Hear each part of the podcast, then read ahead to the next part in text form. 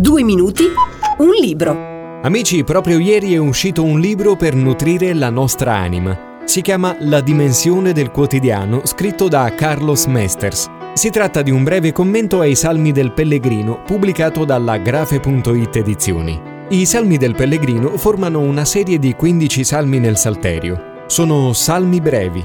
Il popolo li pregava nei pellegrinaggi, salendo verso il Tempio di Gerusalemme, per questo erano detti anche cantici delle ascensioni. Erano chiamati anche canti graduali o canti dei gradini, probabilmente a motivo della larga e maestosa scalinata di 15 gradini che dava accesso al Tempio di Gerusalemme. Da qui forse il perché la serie conta esattamente 15 salmi.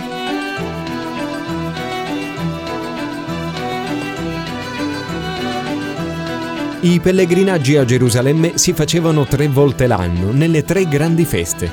La festa degli azimi o Pasqua, la festa del raccolto o Pentecoste e le feste delle tende o dei tabernacoli.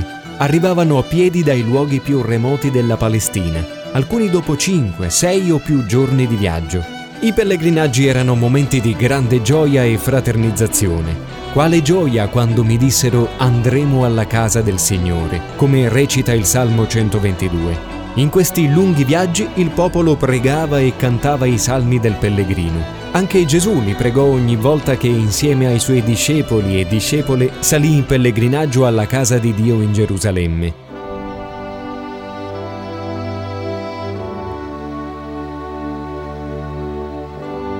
Nonostante siano brevi, i salmi del pellegrino nascondono una grande ricchezza. Sono un esempio concreto di come in quel tempo il popolo pregava e si metteva in contatto con Dio.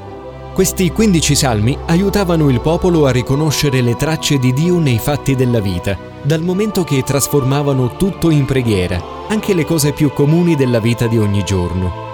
Ecco perché il titolo La dimensione del quotidiano. L'intento è aiutare a riconoscere e a pregare la dimensione divina dell'umano. La dimensione del quotidiano di Carlos Mesters, edizioni grafe.it